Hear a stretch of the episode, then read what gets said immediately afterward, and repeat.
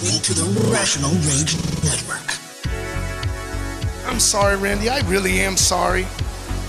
I know that both of us were having the time of our lives last week. And, uh, you know, as things do, they get out of hand and, and one thing leads to another. And now look at us. And what I think happened, I think it was all just, you know, one giant misunderstanding. uh, and because I know that sometimes he has a very sad,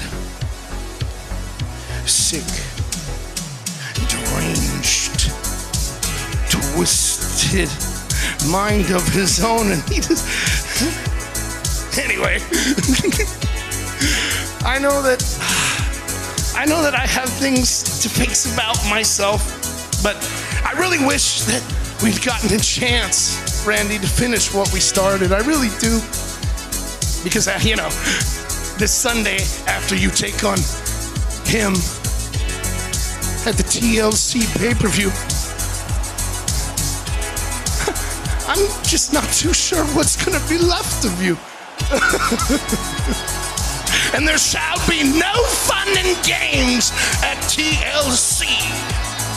Yeah.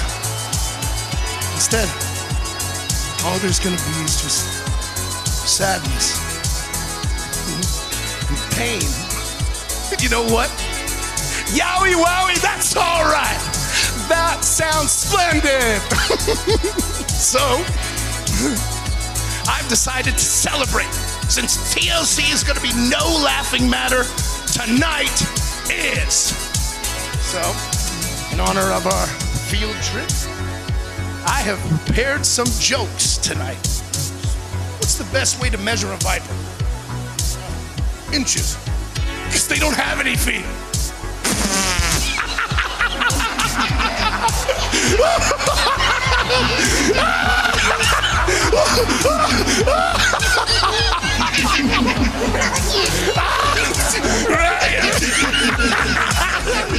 okay, okay, hold on, wait, wait, chill out, hold on. Okay, okay, I got the uh, next one, okay. what do snakes use to clean their car windows? Windshield vipers.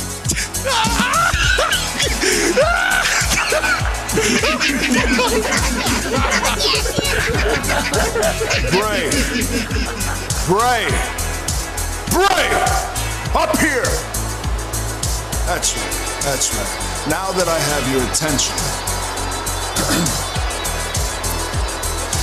Last week I said, when the time comes, when my time comes, I'd look the devil in the eye and tell him that the most evil son of a on planet Earth has come home. But what I didn't realize, Bray, was that later that night you'd give me the chance. The fiend gave me the chance. After I put you down with the three deadliest letters in sports entertainment, something changed. You changed. Now, I don't often say this, but for the first time in a very, very long time, I was outmaneuvered. Not by you, Bray, by him. And I guarantee that won't happen this Sunday at TLC, and he certainly won't outmaneuver me tonight. I know how much you just love to play games. How about tonight? We play a game. Bray, how about tonight? We play a little game of hide and seek. What do you say? you and me. oh my goodness. I mean, Randy, you know, can't resist a game. So I accept. I accept, Randy. I accept. Come find me. Let the games begin! This situation has gotten more and more bizarre by the second. Randy Orton just invited Bray Wyatt to a game of hide and seek.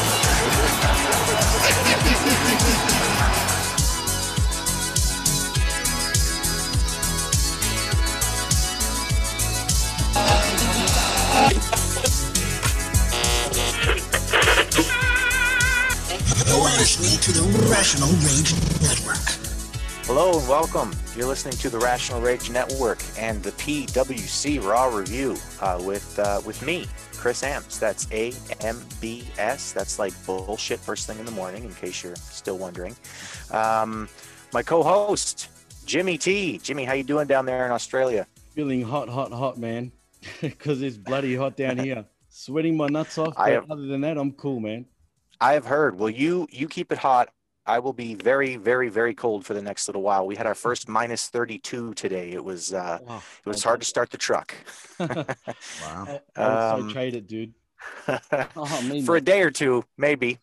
Uh, anyway, uh, joining us today is the uh, host of the Hammerlock Hangover and the Garden of Doom, Jeff Lippman. Jeff, how you doing? Thanks for coming on. What's going on, guys? Thanks for having me on the PWC podcast. I'm very excited. I've been upside down and, and going counterclockwise all day just to be ready for it. That's awesome, man. I'm, we're, and we're glad to have you on, Jeff. Man, it's been a, it's been a sort of like a long time coming, and I feel bad for even getting you on this late, man. But it's a pleasure having you on the PWC, dude. I appreciate the uh, alignment is sort of the thing in December. So yeah, I'm, I'm happy to be here. I'm I'm honored to be asked. And yeah, it's your show. Let's let's go. Let's let's get let's talk about Raw. Let's try and make it fun. Let's do it, Chris. All right, let's let's talk about professional wrestling. Actually, first of all, before we get into Raw, I wanted to just sort of quickly cover something. Uh, Jimmy T and I will talk about it a little more on our uh, skirmish podcast, but I did want to bring this up because it's sort of all over the wrestling news and all over the dirt sheets right now. Um, what the hell is up with Jim Ross? Uh, Like I said, wow, did he ever seem to blow some people out of the water? Well, do you blame him? Think about it. He's been saying this for how long now about the product, but he's he's right. I 100% agree with him. I don't know if you've seen it, Jeff, at all. Oh, I've seen it, but you're right. He's been he says it all the time. I'm sort of starting to think that that he's supposed to do it just to start these fake controversies. Do you it's almost part part of their shtick, one of their in, in, inside jokes. Listen, I, I don't really disagree with what he's saying, but I absolutely disagree with him accepting a paycheck and being the lead spokesperson and constantly doing it publicly. Um, do it privately. That- that's fine. I, you know, I respect his opinion. His voice should be heard, but to constantly bury your own employer. I mean, if this was Michael Cole or Corey Graves, they'd be gone. Oh, definitely, 100%. But that's the thing. You bring up an interesting point, Jeff. Do you do you think he's working everyone with with his comments? Yes, I. I mean, nobody can get away with it, or Tony Khan has absolutely no control over his staff, and I don't believe that. I think that I think that he does. I mean, I, I do think he has a problem with being both a boss and a friend, but I don't think it's that bad yet. Uh, I know Jim Ross is, you know, 70 ish and has a lot of respect and, you know, is has a lot of cachet. But at this point, they honestly don't need him. They've got a million people there that can do commentary. Um, so, yeah, I, I think that it, it's, I don't know. Yeah, I'm a little bit of a cynic and a skeptic. So I, I think that maybe it's done with permission just to create these sort of faux controversies to keep themselves in the news and every podcast talking about them. Oh, well, that's what we like here at the PWC, Jeff. So you're perfect for that, dude. But Chris, do you have any thoughts about it? Uh, yeah, I mean, it's a lot of the same stuff that we've been saying on the skirmish, you know, just stuff that I think a lot of people have been saying in pro wrestling for a long time now. And, you know, you bring up a good point, Jeff. You know, he's 70 years old. And I think that a lot of the older wrestling fans have that same kind of mentality of like, why are you doing this? But, um, I think that there is a reason for people of our age, you know, of our well, I'm I'm lumping us in with a whole lot of other people too. I know you're not as old as JR and I'm not as old as you and Jimmy's older than I am. Ha ha ha.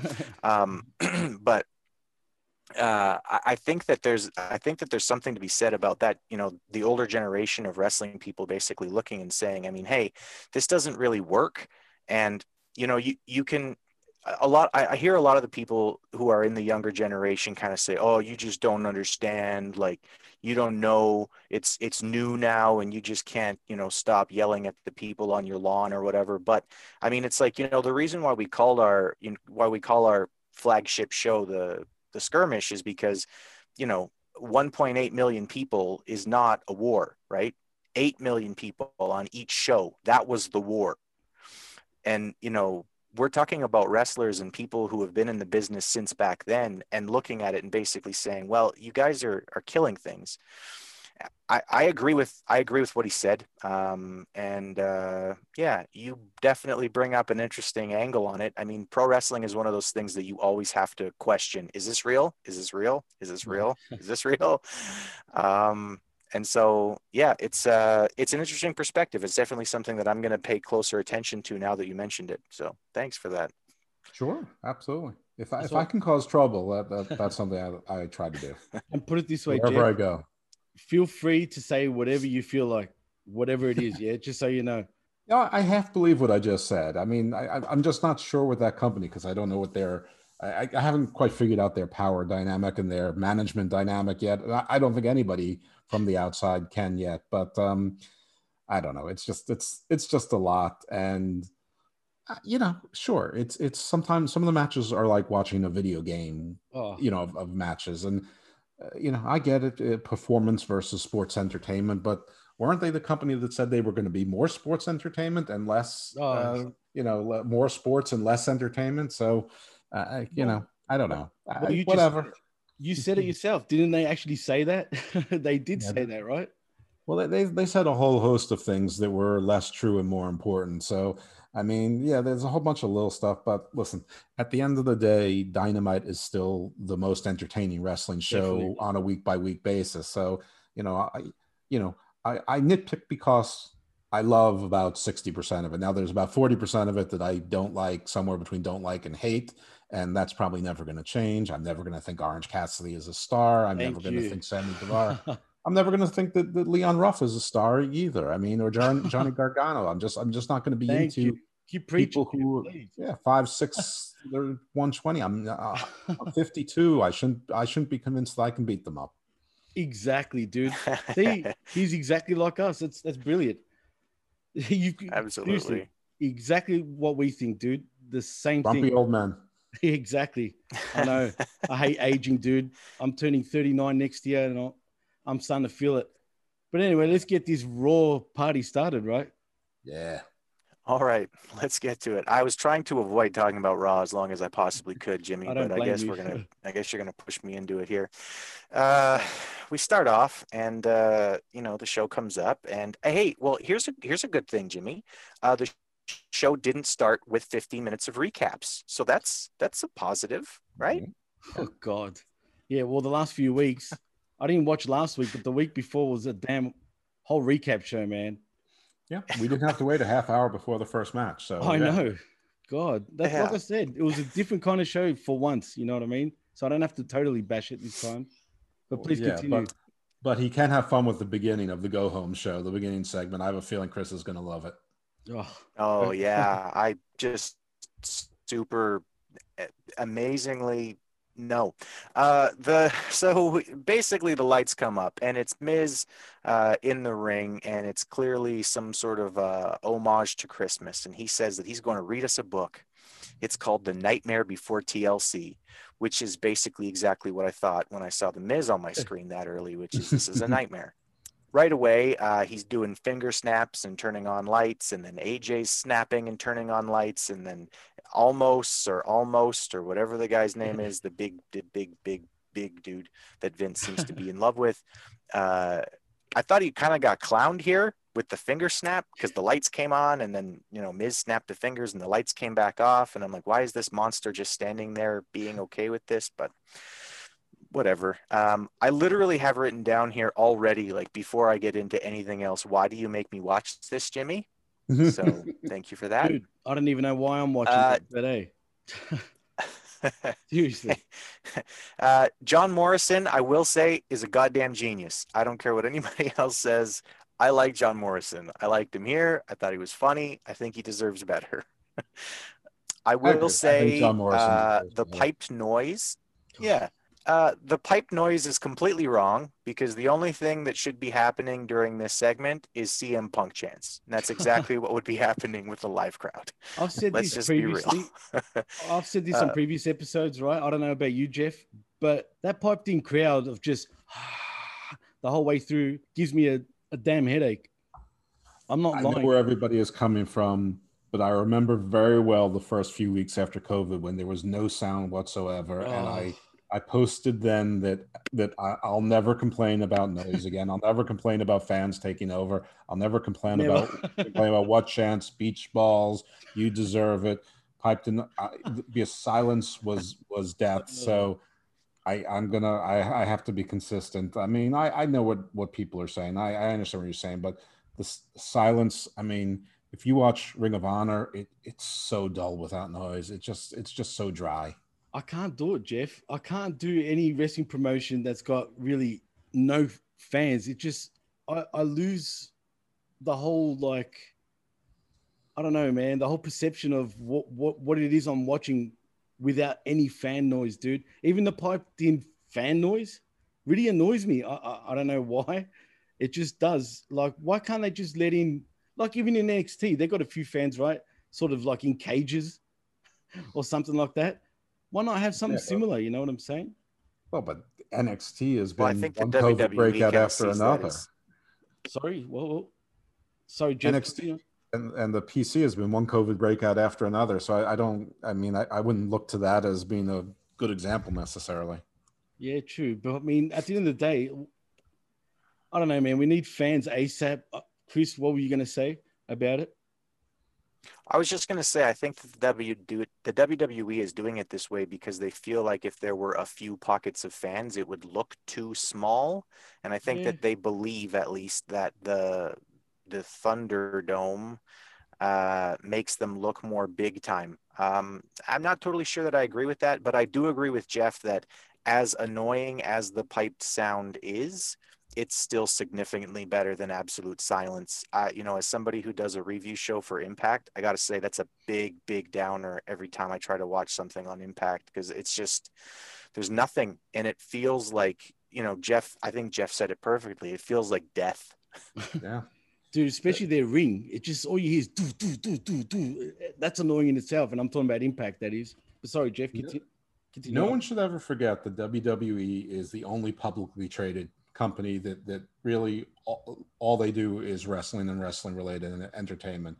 So they're the only one that's going to have shareholder derivative suits. They're the only one that's clearly solvent.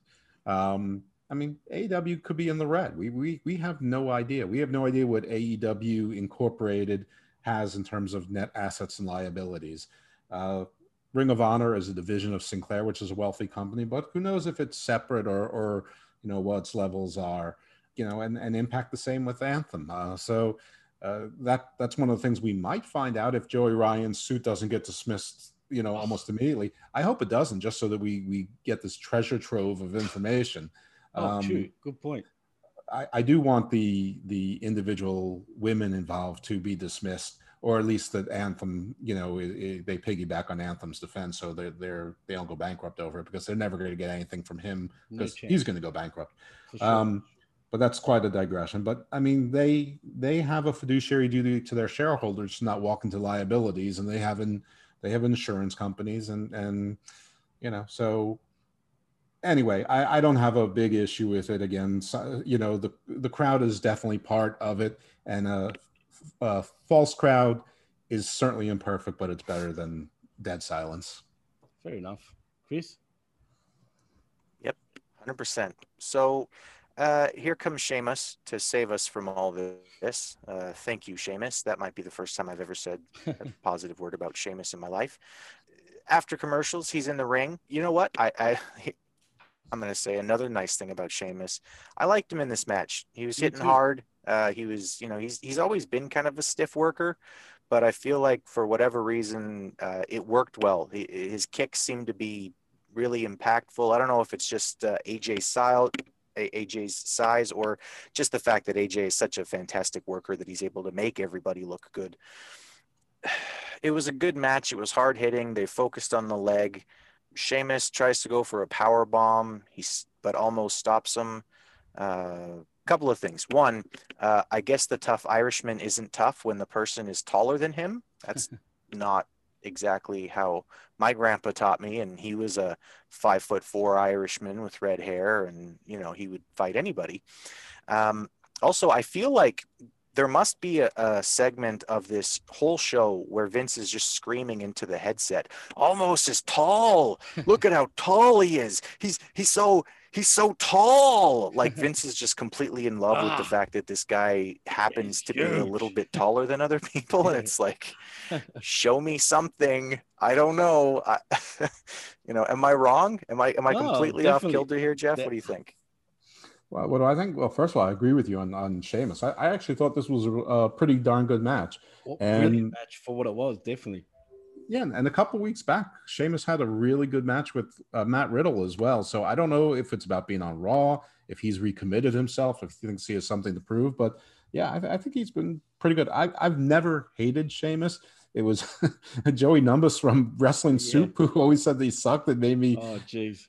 Wasn't something right with him. But I always, I always sort of liked Sheamus. But these matches were good. But yeah, I, I'm sure he does love Omos. And you know, remember, Omos is one of the five or six names that's going back to the PC twice a- week to work on skills.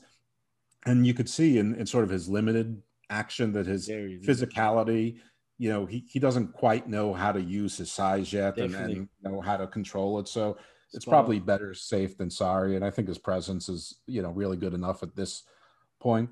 But Yeah. uh, yeah, and AJ was pretty brutal, and them trapping him in the ropes and doing that, and it, and it just didn't stop, and it kept going, and, and then there was no, and you know what? They there was no rescue. There was no rescue from Drew, and nobody said it. I was that- surprised that they didn't that. say that That's true. because that could have been the bookend story that neither one of them tried to rescue the other. Now, Sa- Sheamus might have had an excuse because he could have been at a local medical facility as well, but. uh True. But uh, you know, uh, you know, uh, uh, they're probably teasing something with those guys, and and none of the commentators said, "Where's Drew McIntyre?" You know, because Sheamus is a heel, but he's got one friend. Um, but I, I no problem. I mean, listen, the initial segment with with uh, the Miz was awful. There were a couple parts that were, you know, sort of funny. Yes, Morrison tried, uh, AJ tried, but it was awful. But this match, this, I mean, as far as Raw was concerned, this the 30 minutes that comprised this match and these scenes, pretty good. Well, I- just want to say I was actually pleasantly surprised by the match for once. I'm like, wow. Yeah, you know what's funny? I was watching it without any sound and I actually enjoyed it. But what shocked me, I don't know if it was just me, but when AJ was doing those chair shots at the end of the match while Sheamus was hanging off the ropes, man, he was dangerously close to his bloody pecker, if you know what I'm saying. It felt like he was. I'm, I'm thinking to myself, man, if I was Sheamus, I'd be, st- I'd be like, stop doing that. You know what I mean? Like seriously, and AJ just kept going for it, man. Am I am I wrong in saying Just that? hit I me in the face, AJ. yeah, seriously, I'm like this bloke. What's he doing? He's probably ribbing him anyway. But seriously, he was really going for it. Unless he was wearing a cup, I don't know, man. I hope he was wearing a cup. I, I, I, hope so too. I didn't I didn't take notice of that, and I'm not watching it again. So Yeah, well, yeah, it's not worth watching twice. Right. We liked it, but it wasn't Yeah, worth watching on. twice. Let's not like kid ourselves. it wasn't that good. It Yeah. was good. It wasn't that. It was fine for Raw. No, yeah. Hey, compared to the last Yeah. few weeks, it was definitely beyond fine. You know what I mean? Yep. Yeah, absolutely. Um, I have one last thing about the AJ thing. Uh, I just wanted to say that he kind of reminds me sometimes of the really mouthy gay dude in jail. uh, whenever he's standing next to Omos, I, for some I reason, see he what- I just- what he comes off like that. Well, Anyway, uh, moving on. Uh, next up is a recap. Jimmy, are you surprised? oh, what recap? No. Yeah, shocking. Oh God. Yeah. Uh, this believe it. time it's about the it's about Hardy and Lashley from last week. So in case you didn't uh, didn't tune in last week, Hardy and Lashley had a thing. What can, what can Yeah. we say? Okay, so next up, yeah, next up, the Hurt Business is backstage. Uh, they come up to a skinny, bearded-looking dude, and uh, they pour milk on him. And uh, what the hell was that yeah, about? they're just bullying them. Well, they were triggered by Just- the Brona. They're just coming across as And okay, wait, before Yeah, you guys continue on, what the hell's with the Bronuts, man? I haven't been watching Raw enough to know what the hell's up with Bronuts. Has he got the munchies from all the weed? That's what I want to know. Well, that's part of the joke, but they're Okay, ho- all right. homemade organic donuts. they were Oh. part of his pitch to join the Hurt business to do business. It was like his his um uh, what's that Shark Tank pitch. He had donuts and he's coming up with other bro things which I forgot about. The bro nuts have stuck, but it was the same thing he did tonight with bro nouns, which we'll get to later, I'm sure. But um, uh, Vince apparently thinks that Oh. this is all pretty funny, and you know, I have to admit, sometimes I think it's funny too, but not all the time. But yeah, that's that's what it was about. But yeah, it's the it's the second week or the second out of three weeks where the Hurt Business has found some poor schlub and have really made him pay the price for enjoying something that Riddle did. Oh, geez, man. I'm a fan of Riddle, but come on, man. Are they, bro? Like, how stupid of a. Like, he comes across as the biggest stoner. I know he likes his weed, right? But seriously, this is worse than RVD when they were ribbing him for being a stoner. You know what I'm saying? It's just, he's just too, like, bro. Like, dude. Here's the funny thing. Yeah. I I know some guys who actually know him pretty Oh, well, really? Right. and they say that's not far off from how he actually is. That that he is. You know how like Matt Hardy used to. They used to he used to fight a kangaroo on, on the Yeah. compound. Yeah, that was Riddle funny. has an alligator and does the same thing. He jumps into like a, a brook and and he wrestles with his alligator. And Serious? he is sort of like bro and bro and running around like that. So it's it's just him turned up a little bit.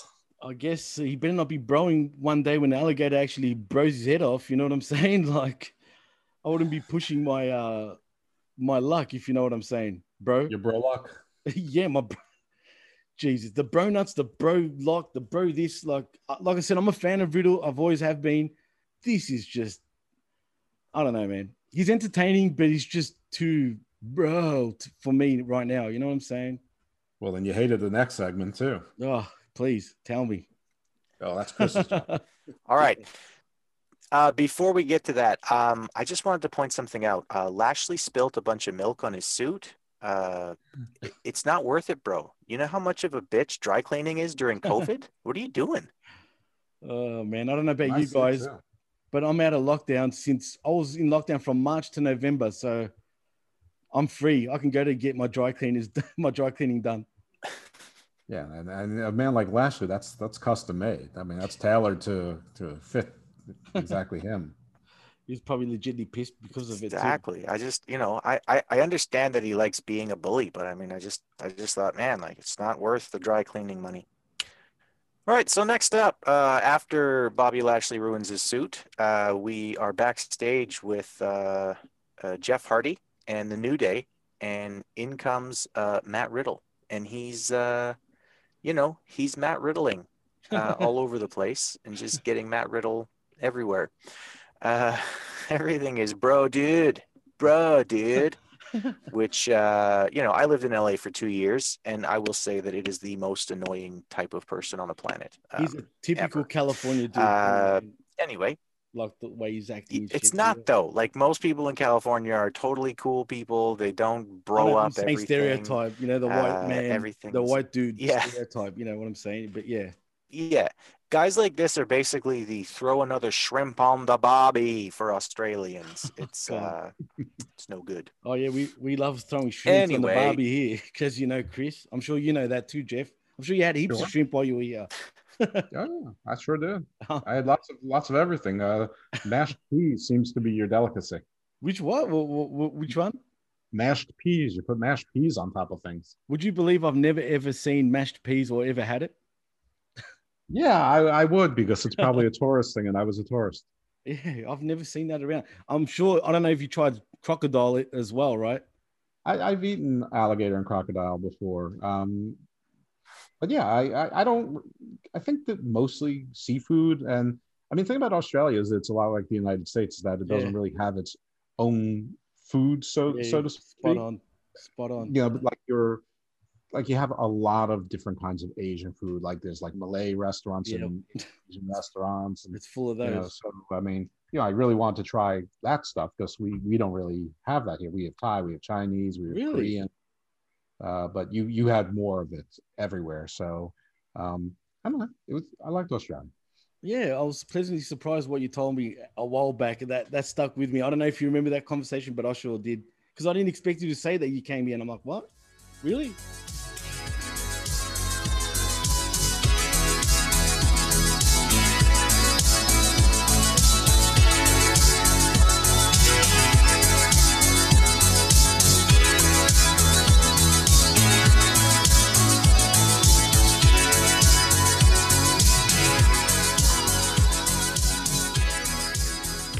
Yeah. So, uh, so Matt Riddle, he uh, he comes to the New Day and he says that uh, you know, hey, you know, we all miss Big E. What if I could be Bro E? Uh, the New Day think this is fun. They do their New Day sucks. Oh, sorry, rocks chant.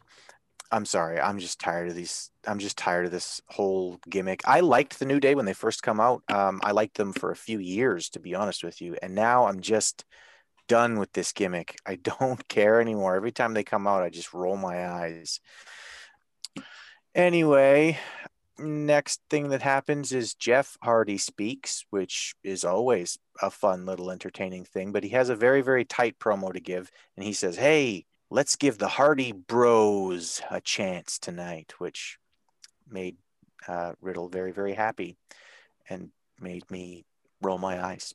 Not a whole lot to this, just a whole lot of bro puns, which is, uh, you know, par for the course. Jimmy, you liking these bro puns? I'm loving it, dude. Clearly. I mean, geez, I mean, he's been on the, sh- isn't he pretty much, how many segments is he on again? I've noticed Riddle's like the segment king now. Him, Miz, and Morrison, anyway. That's what I see. And even AJ, somewhat. How many freaking appearances are they making throughout the whole show? If, Well, it's because the show is broken. nicely played, Jeff. Thank you. Thank That's you, Vince. nicely oh, played. Oh, God. Definitely broken for sure. Yeah. Because Vince definitely likes his junior high, oh, you know, comedy bits. yeah, Here was the 'cause- biggest issue with with these segments. I mean, aside from the the, the juvenile nature of it and the repetition, but it led you to believe that Riddle was going to have a bigger role in this match. So the tease was that we were going to get you know Riddle involved with with either with the New Day or the Hardy Bros, and it was going to be sort of four man against four man, and we didn't even get that. So it was all for nothing. It was like a tease. It was like a tease for something I didn't want anyway, but at least I was expecting to get it, and and I got nothing. uh, I'm puzzled, dude, because where's this crap even leading to? Like, like, like I said, like what?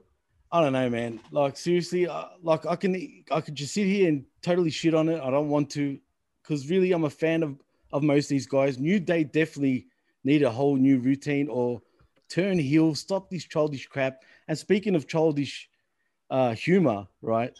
When you've got an old man that loves shit jokes, like literally, what does that tell you? yeah. You, you know what I mean? Like, geez, I, I love Vince, but god damn it. What can I say? mean- You have to wait for him to go get incontinent, then he won't find shit so funny. oh man. Because I don't find shit jokes funny. That's just me. But I don't know about you guys, but I just it cringes me, man. Chris. I, I mean, look, there's a way that you can do that kind of stuff and make it funny, but you have to go all the way with it. You know, um, the Jackass guys, I think, do a good job of the, you know, really super childish physical type humor, but they go all the way with it, which makes it funny. When when Vince McMahon is basically recycling Ren and Stimpy jokes, I, it's not funny at all, like at all. Who would have thought, right? A Agreed. 70, a 70 what? 72 year old man, I think he is now. I think Was he older? 74. 74. Jesus Christ. Yeah. And this guy is doing Ren and Stimpy crap. Yeah. I mean, hey, that's WWE for you in 2020, man. Yeah, and and it really the thing is, is we're going to a pay per view. I mean, I know pay per views aren't what they used to be, but No, definitely. I mean, who is Lashley feuding with? Jeff Hardy or Matt Riddle? Which which one? Uh, Both? can- Uh, I mean, he only has a title match with one of them. Now, listen, I'm all for more than one person being interested in a title at the same time, but one of them doesn't seem to be interested in the title. One of them seems to be interested in a doing business with them or being best friends with with other people. And and the other one doesn't really seem to be all that interested in in the title either. So, you know, you the one good thing they did during COVID is that they made the U.S. Championship feel important again.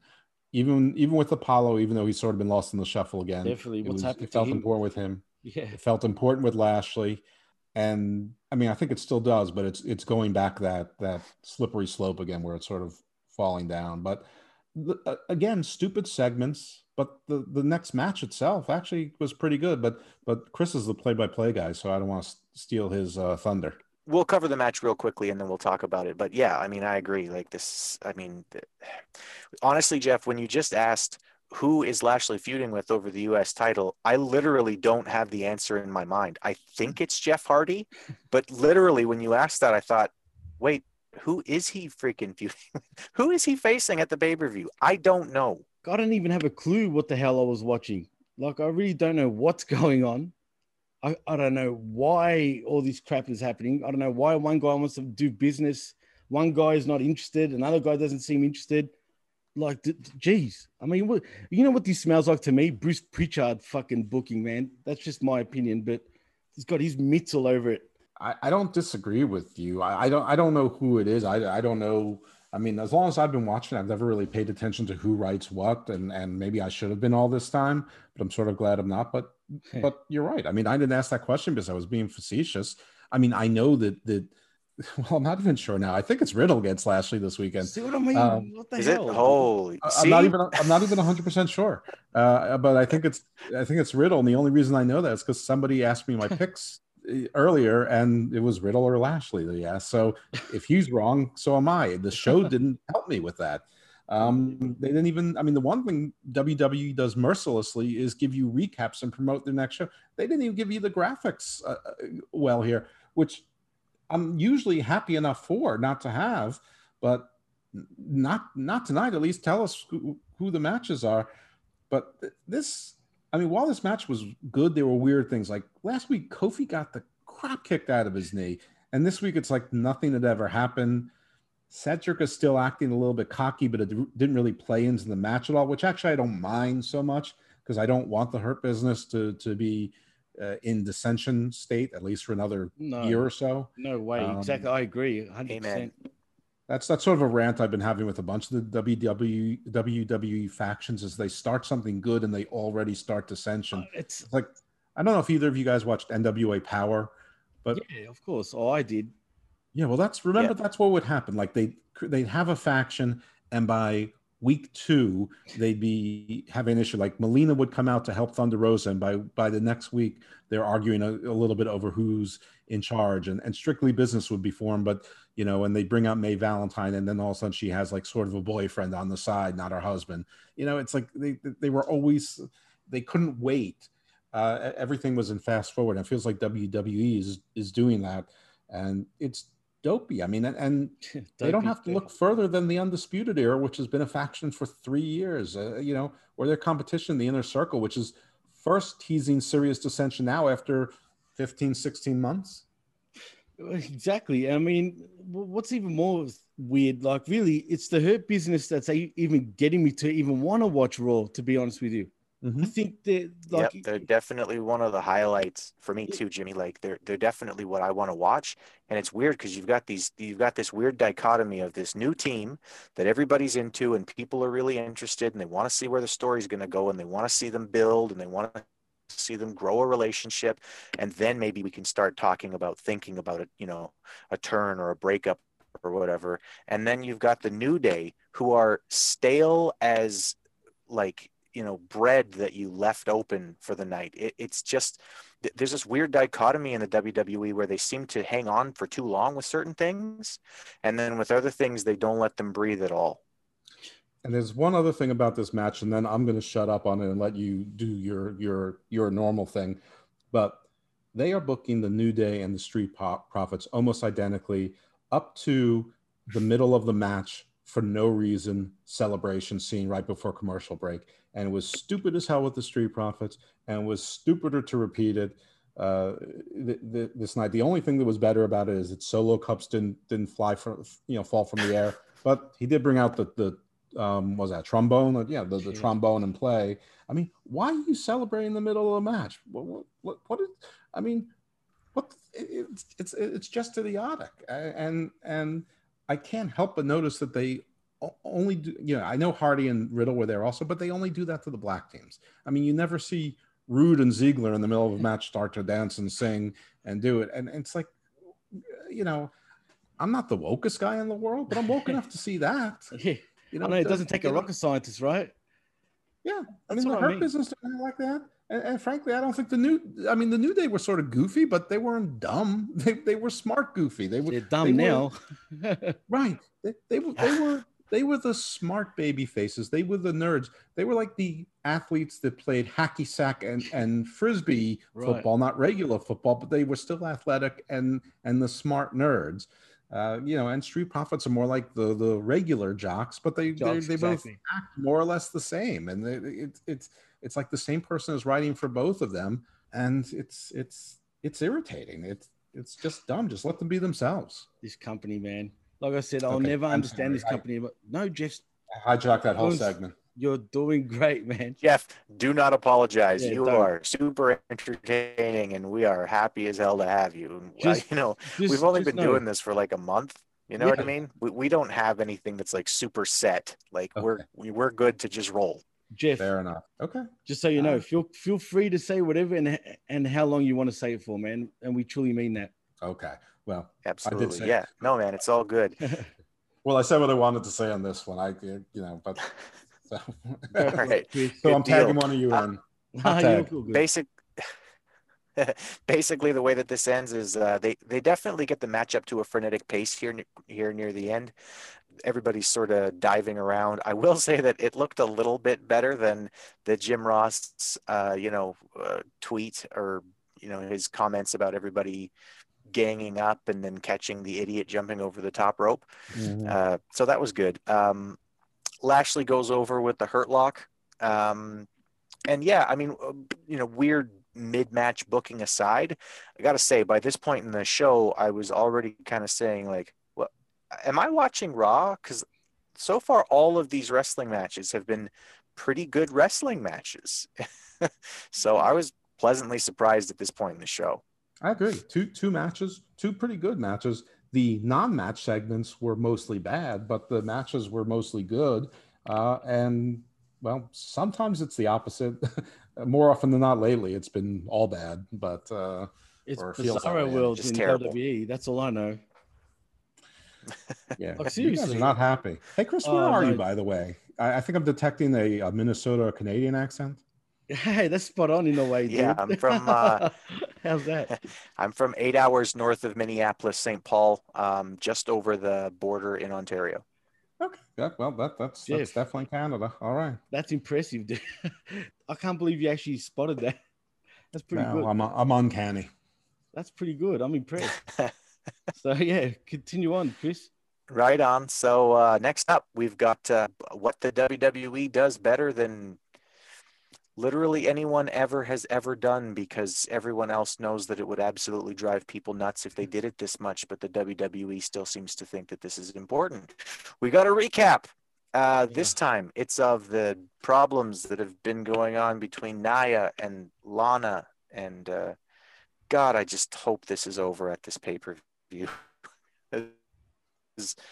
I, I God, find am I funny- tired of these people. I Um, find it funny though that Jeff actually said we're not happy, dude. We're being actually in a great behavior mode right now because usually right now I'll tell you now we'd be like, what the hell is this shit? What's that crap? Right, right. We're actually trying to be like you know a little bit normal because like like you said before, the, the show wasn't actually too bad. The matches itself themselves weren't actually too bad. Everything else was just what can I say? So trust me, Yeah, I know exactly what you mean. Yeah, I we've mean- been actually in a great normal mood. Three hours felt like four and a half hours tonight. Last week it felt like six hours. I, I mean, but but it doesn't. But it's not a fun Yeah. three hours. But yeah, this, this. I mean, listen. I like Lana. I like As- Asuka. I don't really like them together. I don't like Asuka being the happy cheerleader speaking English. I like Asuka speaking Japanese and sounding mad. She could. I don't need to understand a single word she says because I understand what she means, and and I love that. And I don't like this. Though I will say this match wasn't bad either. And actually, if you listen to Samoa Joe, he made a couple funny lines. One I think unintentionally, and one definitely intentionally. But he said, the, "Every time I see Lana, she's she's flat on her back." and I mean, I almost lost it right there. I, I don't think he meant it that way, but that that's how it came out. You know Um, what? I actually felt sorry for Joe. I felt a couple of times he was rolling his eyes during the whole bloody show, man. Like I don't know, that's the impression I got. There was even times he wanted to laugh, but he tried not to. Yeah, um, but you know, he, he had some good lines. Listen, I, I think everyone wants Samoa Joe to wrestle. I, I think that he's in the best role. He's he's the best commentator they have. He's brilliant. I- I dude. yeah, he's Brilliant. great. This and he has extended his work life by 15 to 20 years by taking this gig. One hundred percent. I agree. Even though selfishly, I, I do want him in the ring though, but I'm happy with this too. You know, if you know, a short, a short fat guy is never going to get a major long term. and that's what's sad, dude. Like, why? Because he's a fat, short, fat dude, like you said. Yes. On. and and WWE didn't create him. You know what I mean? Like, Joe, Joe, it's, it's the short fat part. That, that- I mean, that's enough right there. Uh, I mean, you know, Kevin Owens has hit as high as that that lane is going to go. 100 percent agree with you on that. 100. Yeah. percent Well, speaking of fat people, um, Nia Jax uh, takes the loss here. Uh, Right. kind of a surprise, kind of a. But I do have written down. You know, Jeff, I'm glad you mentioned that this wasn't too bad because I actually have written down here. Um, Lana is improving. It, It's been a really slow process, and it seems like it's taken her a really long time to get to this point. And I don't think she's ever going to be having five star matches or anything, but she has gotten to the point where she's able to move around the ring at least and do a few things that are semi believable. And, uh, you know, I'm just, I'm happy that she's been able to do this because, you know, when she first sort of said that she wanted to get in the ring, I think a lot of people said, like, you know, you're never going to be able to do anything in the ring. And, you know, it just shows you that people can learn. You know, like I said, I don't expect her to be main eventing WrestleMania anytime soon, but uh, but she can do a little bit, and I'm I think that she's better off for it for sure. Oh yeah, and and she's she's found her lane of sort of finding ways to sneak out victories, which you know is, is sort of what Jerry Lawler used to do when he was young, and Tully Blanchard used to do. They would find clever ways to get victories. I mean, she's not the chicken shit face, uh, but I don't know. But the the attack afterwards was brutal. She looked like she was really hurt, and then uh, you know Mandy and Asuka came to rescue her, and they they said later that Lana was taken to a local medical facility and that she's been ruled out for TLC. So I don't know if we're getting a mystery partner or if Lana's going to come out on crutches and a you know in a limp and surprise us and and they're going to get the win. I think that's what they have to do for the comeuppance. You know, like maybe Asuka comes out with Dana Brooke or something, but then Lana interrupts her and say, "No, I got this." I, I don't know what it's. I, I don't know what it's going to be, but uh, yeah, they, they they have to finish this, and and Lana has to get her has to get gold for once. Isn't she on a on a little streak right now too, Lana? Yeah, for, for, for Lana, sure. Listen, she's she's doing better than uh, Miroslav. Miroslav, Oh, the the uh, no. the bridesmaid. I'll say actually, that's what he is, the bridesmaid. No, Well, they, they not- haven't not- really talked about that wedding in a while. I guess the planning uh, isn't going so well. Maybe, maybe Penelope's going back to Joey Janela. God, I don't know why all the all the hot chicks. I don't know what they see in him, but yeah, I won't get into that for now. But Yeah, it's better not to think about it. Too much. yeah. Anyway, Chris. Yeah. So uh, the next thing that we see is a recap of everything Oh. that we just saw My favorite. while segment. watching the show. They showed us this whole thing with the segment and the match, and then there was the the beat down and the save. You know, I, I you know where the where this the the baby faces outnumbered the heels, and then the heels powdered out because they were outnumbered. Great booking, by the way. Um, but then literally right after that, they did like a 45 second review of what we just saw. And I, my mind exploded at this point, Jimmy. And I just went, uh, like, okay, fine. The show's been okay to this point. At this point, you've lost me. I hate see- you, Raw. I hate everything that you do. Well, that's the bloody problem, man. I mean, how they how are they supposed to keep me or you or Jeff invested for a whole three hours when you get this stupidity? There is no way I can actually sit there and concentrate for a whole three hours of this show. I just can't. And I want to. That's the thing. Like I want to, like I just can't do it. Yeah, this this part of the show, they they did a promo for merchandise. I remember I saw an Undertaker 30 hat, and I thought, huh, I sort of want that cap. and that was the highlight of the next 45 minutes of the show for me. Ugh. please, Chris, continue Okay. on. I I have a different highlight of the of the next 45 minutes of the show. So Elias is in the ring as we come back from commercial. That's definitely not a highlight for me. What is a highlight is who's with him, and that's formerly NXT's Jaxson Ryker. I really, really like Jaxson Ryker. I liked his work in Impact. I liked the stuff that he did in uh, NXT. I, I think that he's got a good look. And um, I did like the way that they booked him here. I hated that it was part of a 24 7 segment. Really, at any point now, Vince McMahon, you can just recognize everybody else is sick of this. Stop booking this crap. It's garbage. It makes really good professional wrestlers look worse. Um, honestly, like I, I hated that this was that, that this was what he was here for, but I did like that they booked him as a strong, dominant type character.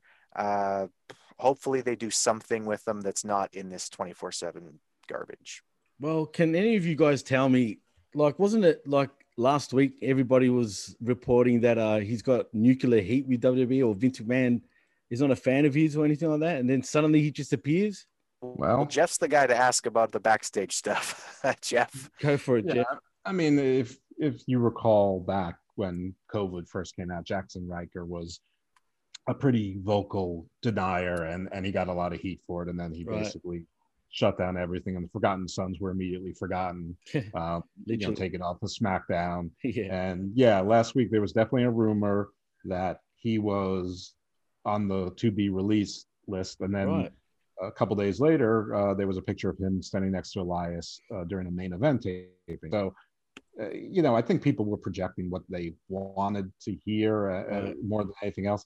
I mean, let's not forget that, that the McMahon family is on that side of the political spectrum. I don't know Right. Exactly. No, you're right. but they're Spot you know on. they're you know they're on that side of things. So I think that they would be not necessarily with him, but at least empathetic.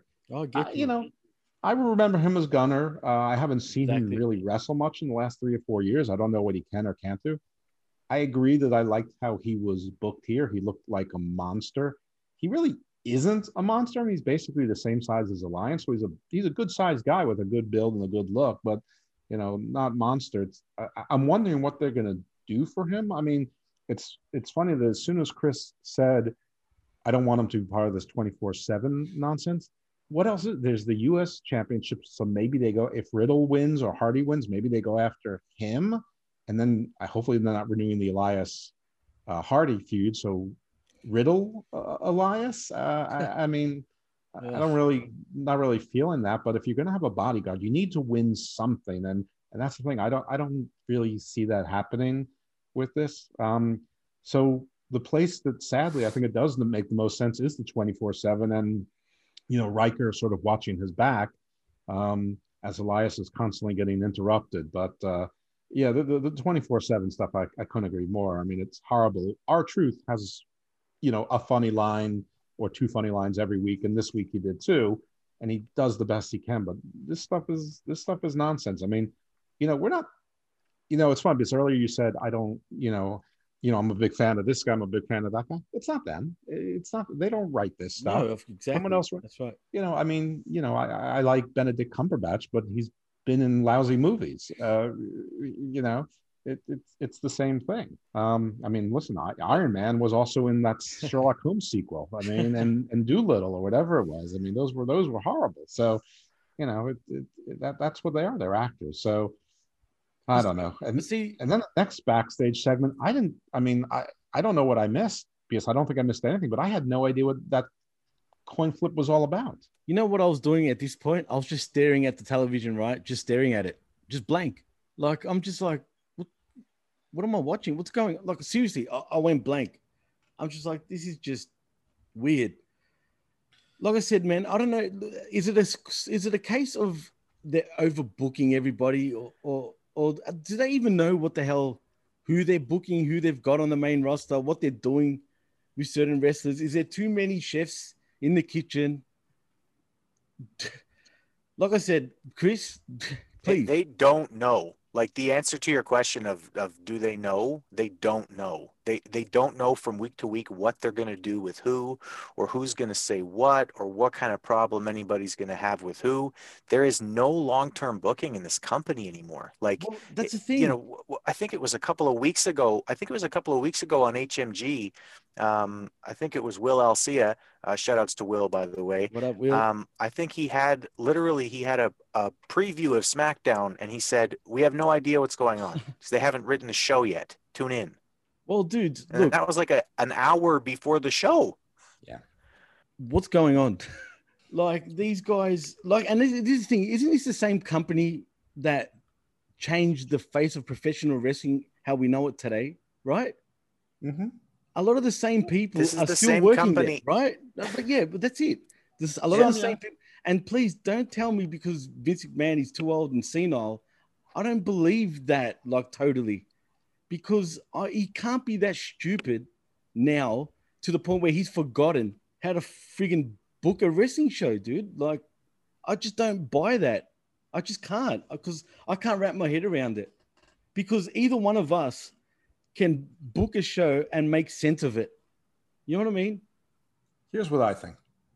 I think that he does hire people to be head writers, but he still thinks he knows better. So he he tears up half of what they do and he rewrites the stuff at the end. So in essence, he is still the head writer, but because he's not thinking about it until you know, an, uh, three hours before showtime, you get this disjointed, silly stuff where only some things survive uh, because he doesn't trust anyone.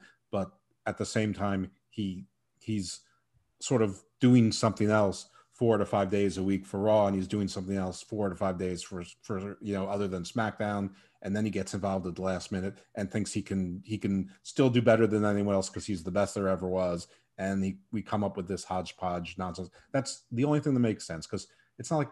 I'm not saying Paul Heyman is the greatest in the world, but No, he can write a wrestling show. I'm not saying course. that, that, that Pritchard is, Yep. is the best in the world, but he can he can he can you know Impact was good with him and D'Amore. And Um, I'm pretty sure he knows how to book a show, right? You think?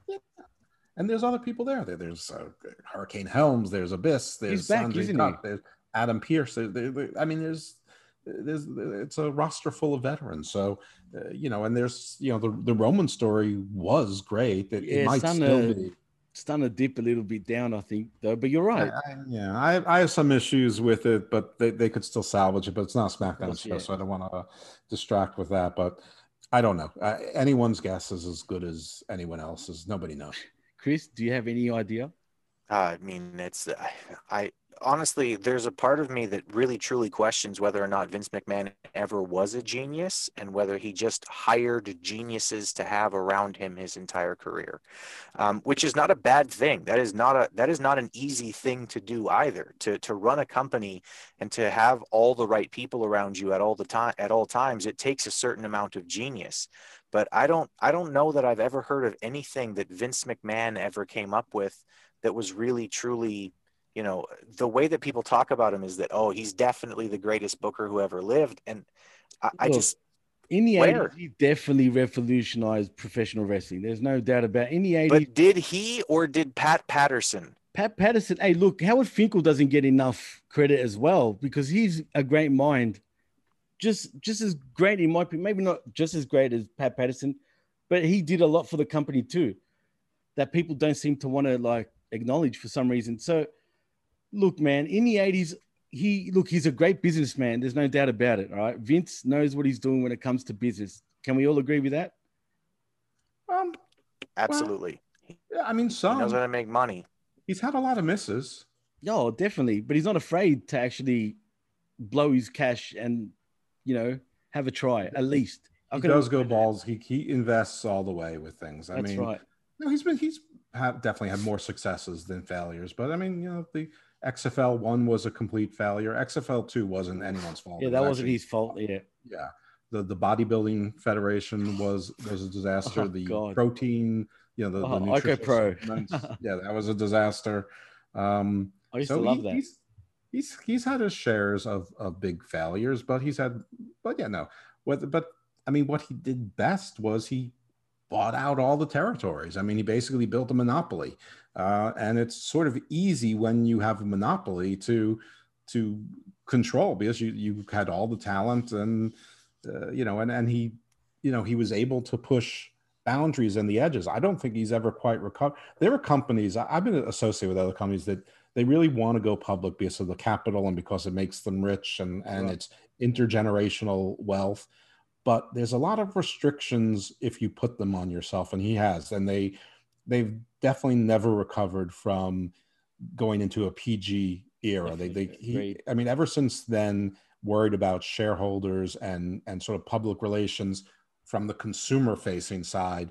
Uh, they've never they've never been able to recover since that. So I mean, you know, geniuses should also be able to pivot or know when they're not and and and move along. So I, I you know his I'd give him a incomplete grade on on this one.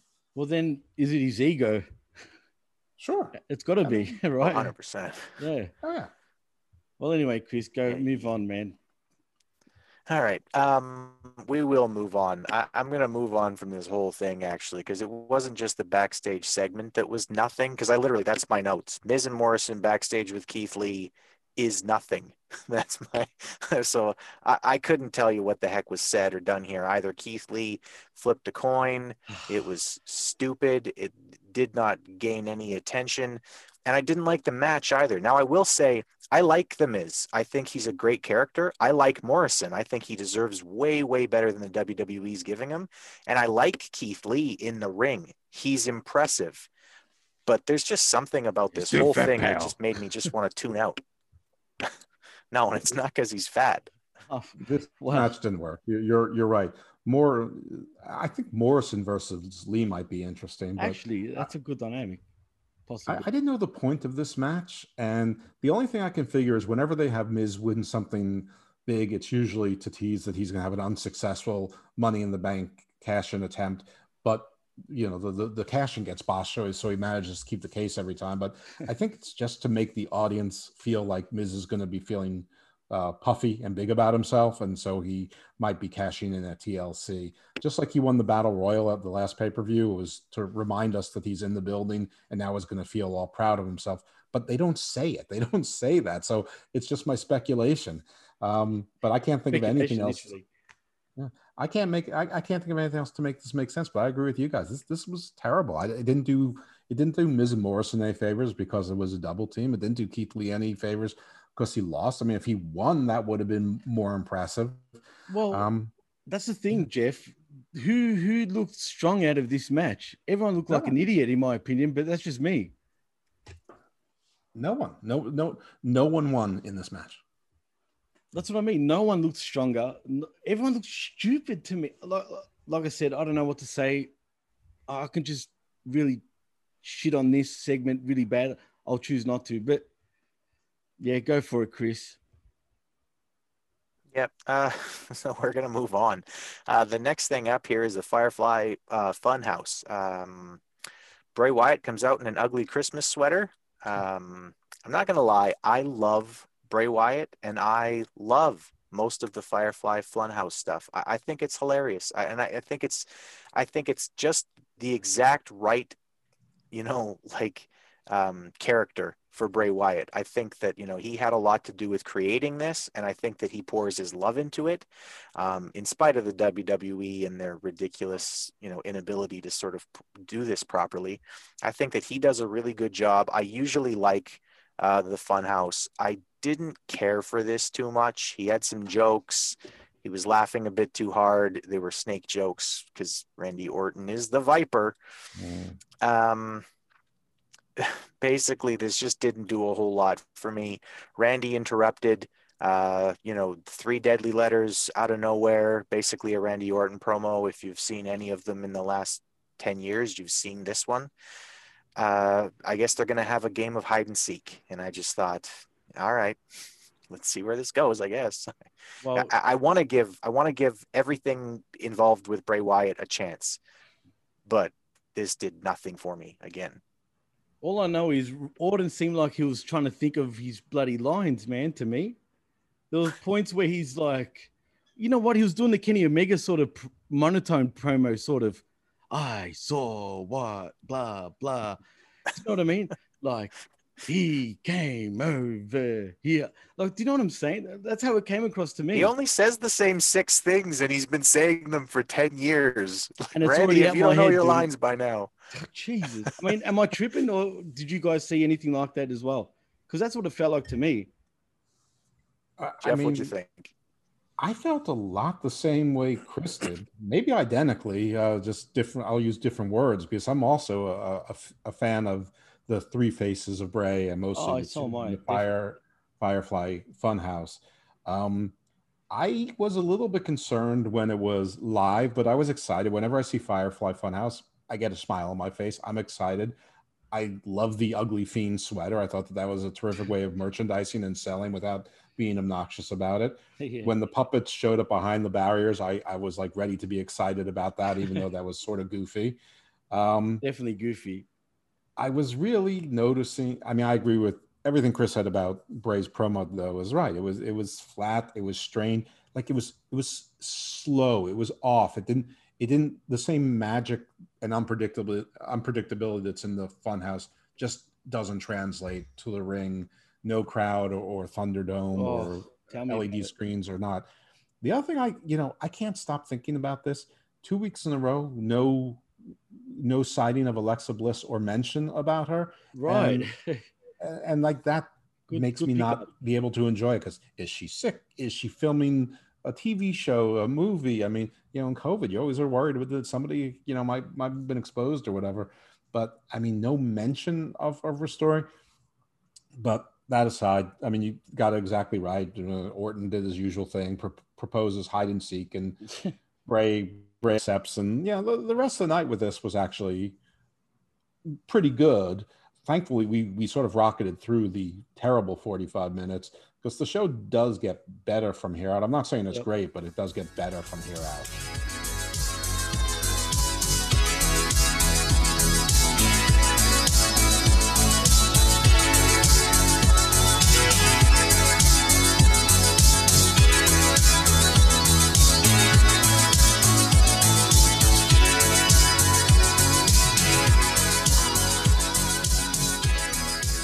All right. So, well, uh, next up, um, after the uh, game, a game of hide and seek is uh, announced, uh, we've got Ricochet versus the Predator, which I was surprised to see him on the show.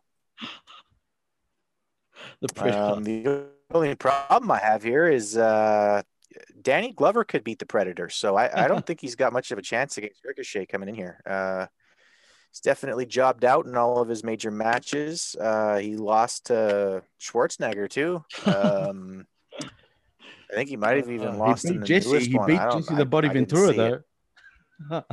Uh, he did. He He did. did. Yeah. That's But true. Can someone tell But- me before you continue? Did But anyone? I think that his shoulder blaster is a legal move. I, I that's all I'm going to say. Go ahead. I was gonna say, uh, did anyone catch T Bar's tweet last week or this week, earlier this week, by any chance? Which one? uh, the it was it was got to do with the. oh man, what was the tweet? Basically, his answer was, uh, "Fuck you both." Basically, yeah, but the reference was like. Like, what would you say? Oh man, I can't remember exactly, but it was kind of like a sexual thing, right? and an Mm. AEW sexual reference. And the, the joke was like, what would you call this? And he's and he basically said, fuck you both. right, which was actually pretty good, right? But then the tweet got deleted, he probably copped heat. So Yeah, he's not supposed to say that. yeah, I was Um, surprised. the the one thing was about this is that they acknowledged that he was Dio Maddin. That he was a on he was Joe was in his commentary seat, Wow. and I, I like that they acknowledged. I mean, they didn't say the name, but I like that they acknowledged some memory because that is not like WWE at all to do that. So at least they're not pretending, even though they're pretending no one knows Mia Yim. Oh yeah. um, Who? Yeah, exactly. This was a weird match. Uh, it took all of retribution to to basically let the six foot seven guy beat Ricochet, um, which is okay. But even even the interference was sort of lame. It wasn't even really good interference. It was just like they would come up to try and distract, and he'd beat them up, and then you know he walked into Mace's closing move, which I don't know. It was one of those offensive moves where I'm not. I couldn't tell who was supposed to have been on offense with it. So, you know, but Ricochet won. They looked like they were going to beat him up, but they didn't. They just held him down and, and embarrassed him, except for Mia, because women can't touch men. Um, and nobody came out to help Ricochet, even though he's a face in the Raw locker room and and everyone hated Retribution before. But um, this was, I mean, I wouldn't say it was a terrible match, but everything around it is so terrible that it's it's it's like it was okay, but it was like in the kiddie pool. You know, like- Definitely in the kiddie pool. they pool. were wrestling in the kiddie pool. Can these can WB seriously end this stupid faction, please, right now? Because it's embarrassing. One, two, it's buried everybody like in that group. Let's be real, right? They're a joke. They're a bunch of clowns, or should I say, a bunch of muppets, right? They look stupid.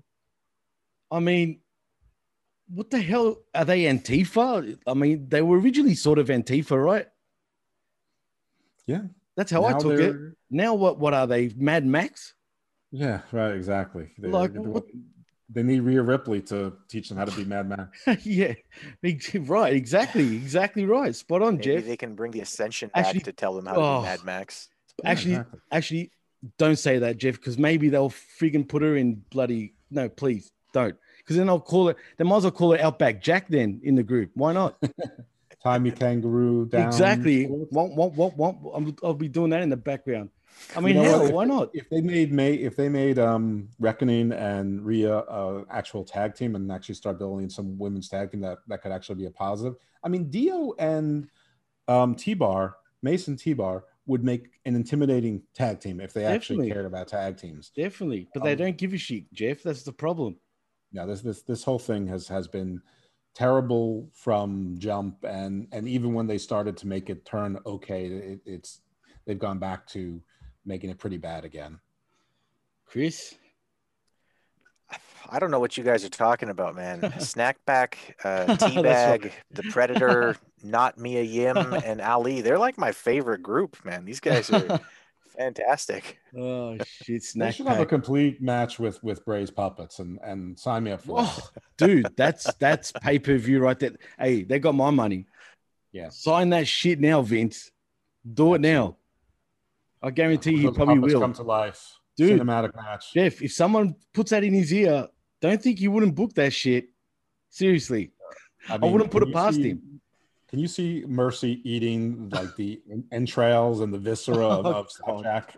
Like doing a William Wallace thing on him, and Mercy laughing while intestines. are in his mouth.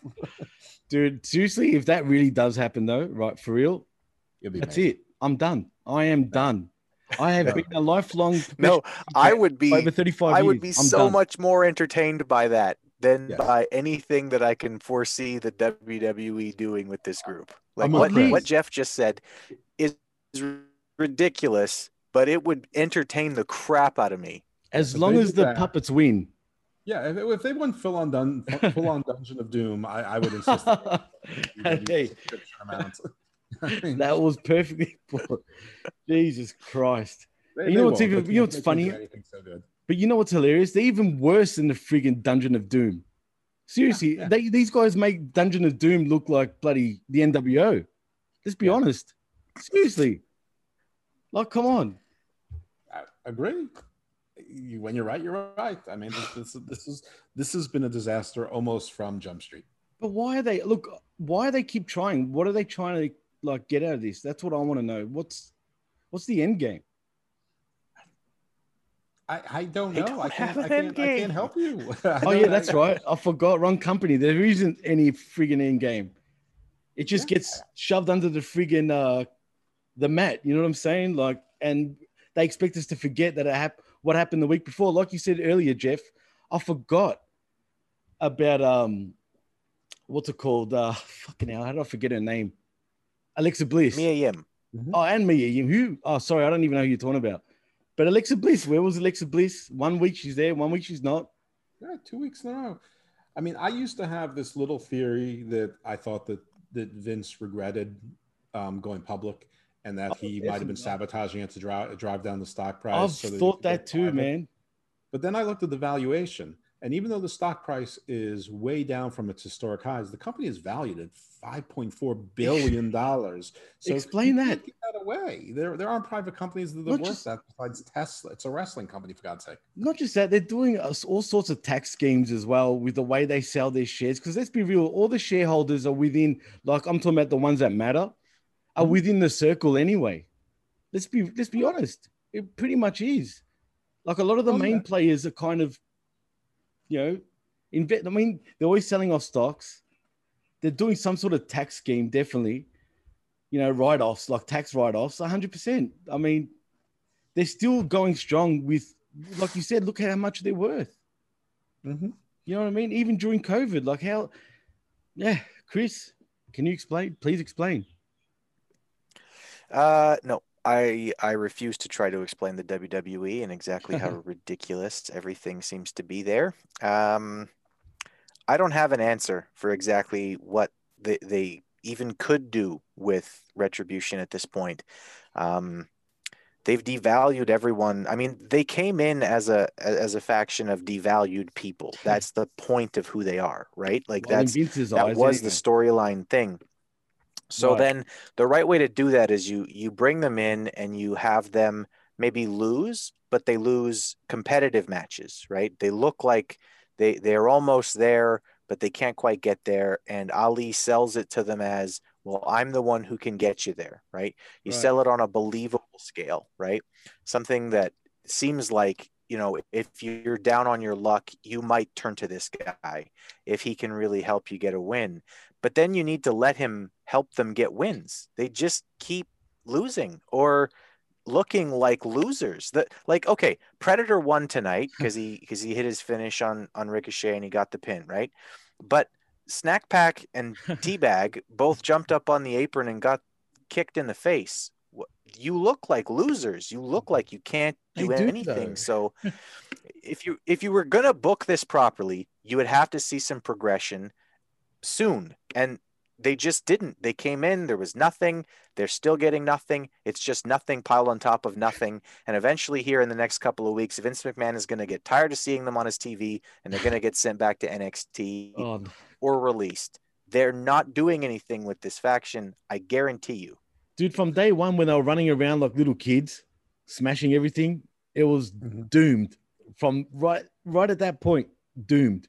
If you can't go all the way with something, then don't fucking go there at all. Sorry for for swearing, but why even why even go there? Like in the first place, if they can't actually go or or you know what I mean, go full pelt with something, then what's the point, man?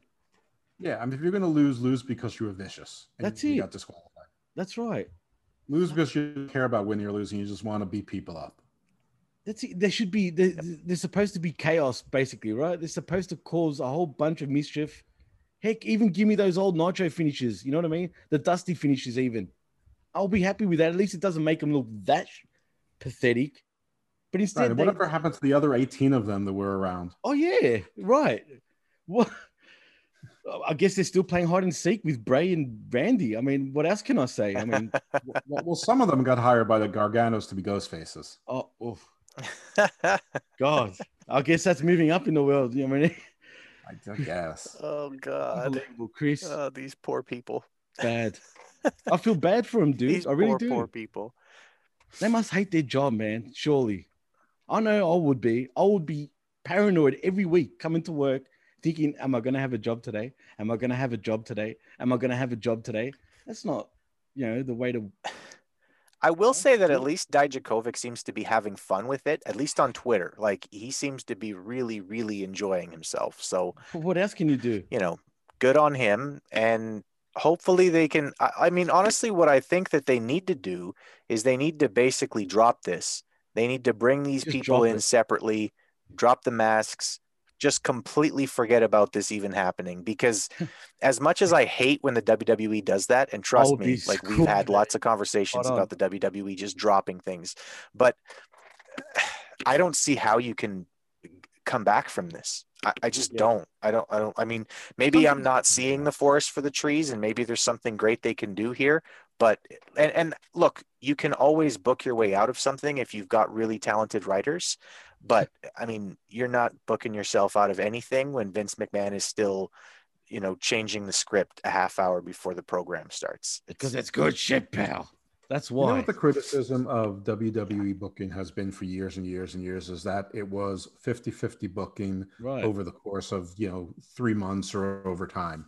Yep. What they've been doing now is 50-50 booking within a show, within the Within same a show. so Exactly. that no so that nobody looks like a winner almost ever. And again, like I was saying earlier, I'm puzzled. I'm legitly like head fucked from it. Like I don't, I just don't understand. Listen, don't try and make sense of it. Just just be Please. like you went you went surfing. There's no waves, but you're still going to be in the water. Just just just do it like that. The waves stink, but you're just gonna you're just gonna surf anyway. That that's that's what this is. People surf down in Melbourne, right? Isn't that? Oh big hell yeah, yeah, yeah. Bell's Beach is one of the most famous. It's a surf beach, like, like it's pretty famous worldwide. It's a great beach. I don't know if you've been there, but uh, yeah, it's sort of far out where Great Ocean Road is. If you ever heard of that, No. Okay. No. you'll like that. If you ever come back down here, head up to Great Ocean Road. I've been to Cave Beach, but that was like in Okay. Newcastle. Yeah, that's that's pretty much like country town, pretty much. But see, hey, Yeah, well- this conversation is much better than talking about that crap. That just sums it up. Yeah, at least for us. Anyway. Yeah, for us, exactly. Chris, go go ahead and let, Well, speaking of speaking of world famous, um, Matt Riddle's backstage, and he really wants an autograph from the Rabbit. yes, uh, so do I, Cool. bro. I, I, I was fine with this. I, you know, honestly, I don't mind Matt Riddle being playful, and I, I, I like this. Again, I like these stupid dolls. I don't know why, but there's just something about them that's charming, and I think that it might I be that you, yeah. there's finally something on TV that uh, Vince McMahon wasn't involved in creating. So Dude. thank you, Bray Wyatt. How I- that's funny! about all I can say. you left out something that you don't like, and I don't know if you blocked it out on purpose. Um, but you left out that originally Riddle was trying to sell to Bray Wyatt that he would have a, a segment in the Firefly, Firefly Funhouse to deal with pronouns. Ugh. Dude, you know Oh what I want? God. I want the whole. I completely like blocked that out. Yeah. Wou- wou- wou- wouldn't it be funny if the puppets just went all NWO on the whole company? Tell me that's fucking not good shit right there. Picture that. Picture these. I'm all for evil puppets. I'm all free for it too. Can you imagine them coming up, turning up to Raw, Full on, full on Chucky. full on, full Chucky, right? And them literally saying, "You want a war, you will get one." telling you, That would, that Uh, would. let Scott Hall do some of the voices. That'd Oh, that would be. Jeez, dude. Actually, have the whole clique doing them and acting like the clique pretty much, where they don't give a shit and just burying everyone, just left and right, buried. Just, dude, that would so pop me. That would draw ratings, actually, I think. I mean, I'd fuck, watch. Why not? Why not go there? I mean, we go with Snack Pack, like you said, Chris, and uh G Spot, whatever his name was. I mean, why not? Why not? Let's go. Predator. Let's go full blown NWO Wyatt puppets, man. I mean, why? Why not? It's, it'd be better, I mean, it would it, it, dude. That'd be more over. it would be better than a it- lot of what's on this show. Seriously, why not? I'm all for it. Hear that, Vince? Book that shit now, please. Anyway, Honestly, have Jeff write it for you because the thing that he that he uh, laid out for us earlier was honestly that would make me laugh. That would yeah, that I would actually be entertained watching Raw. Uh, and I don't remember the last time that I could say that. I, it might have been all the way back with like Bret Hart waving the Canadian flag and telling people he'd stick the enema in Pittsburgh or whatever. Oh, I, that's like honestly, be a there hasn't been a whole lot on Raw that's been Vince, call me. that's fantastic. yeah, Oh, call God. them up. Um, so next up here, we've got uh, Shayna Baszler and Dana Brooke. Um, the match is nothing. It ends in a DQ. Um, I just I need to put out I need to put this out there because I I love Shayna Baszler. She's believable. She's aggressive. Her move set is fun. Um, you just got to book her properly. And this is I don't get that I either, don't know, dude. just I don't a get. bunch a of- drawn out garbage. She's a freaking killer, dude. Guys, come on. True, am I wrong or what? What? What is Vince No. like? What's Vince's problem? Is is she is she not good? good looking enough for him. She's not blonde. Yeah. Like I said, dude, I don't know what to say about this company anymore. I, I really don't. I just don't know anymore.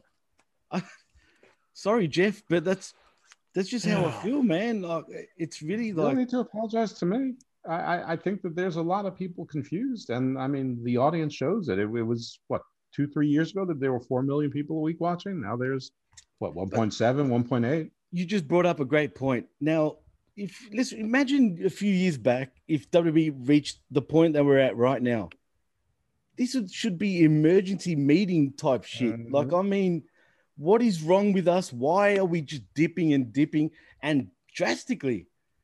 That's what puzzles me. Do they just want the money because they've got a few years left on on the contract, or they don't care? Are they going to end up on YouTube in the future? Like, I could see that happening for some weird, weird ass reason. Is Disney going to buy him? But it's not just them. You USA has to, you know, has has a vested interest in this. Fox has a vested interest in it. Fox I mean, will dump their ones- ass, guaranteed. USA, psh, uh, they just seem to like eat horseshit and loving it. I don't know. I don't. I, I, I don't know the answer to this. Th- These these things don't make sense to me. I mean, USA is part of NBC Universal. It is a much bigger animal than No. WWE would ever be. Uh, you know, Fox is enormous. Obviously, I I, don't get it. Um, I, I, I don't understand it. I, I you know none of it makes sense to me. I know that there's more options out there, but there's not that many more options than there were three years ago. I mean, I know that there's more streaming services, but you know their, their content isn't so magnificent. The nice thing about streaming services is you can watch them whenever, wherever. Exactly. So I don't I don't get it. The one thing that was supposed to hold an audience was live sports based television. I know wrestling isn't exactly sports, but it's close enough. it's sports. Like to me, like I don't know, it's subjective, whatever. But technically, it looks like a sport. It's presented like a sport. It's booked like Sometimes. worse than a B grade movie. You know what I'm saying? Like, but Well, anyway, it's like live competition, like like the Mask or American Idol. If they were live, or at least the results aren't spoiled, it's like you you tune in to see the the result, you know, uh, versus episodic TV. But I I can't make it make sense for you. It basically doesn't make sense to me. oh, great stuff, Jeff. Yeah. Yep, absolutely. Sorry, I was going to say yeah. I mean, the only good thing was R-Truth talking to Huskus and, and saying, listen to your father and saying, beautiful family. I mean, that was, I mean, I'll never get was Yeah, R-Truth is just he literally can turn chicken shit into chicken salad legitly, man. Whatever's served with him, he Every must pop. Vince. Yeah, every week. He must legitly pop Vince in the back, man. I mean, seriously, he must He has a job for life. R-Truth has a definitely, job for life. and he God deserves it, bless him. man. He definitely deserves it for sure. Chris, But that that was legit. funny. Absolutely. yeah, He no, says, legit. You're right. Don't talk to Yeah, I strangers. mean, it really to was. no doubt. and and he was funny earlier too. You know, we we we skipped over it, but yeah, okay, yeah. Let's you know, we'll we'll you know what. R-Truth deserves a little bit of love. He was funny in the earlier segment too, when he said, "I, I, I, I just, I wanted to interrupt to tell you that I'm not an interrupter," and then, and then he didn't say anything, and then you know, it was, "Oh, I don't want to interrupt you." Like I, he's just, he is funny. There's something about R-Truth that He's is just, just naturally very, funny.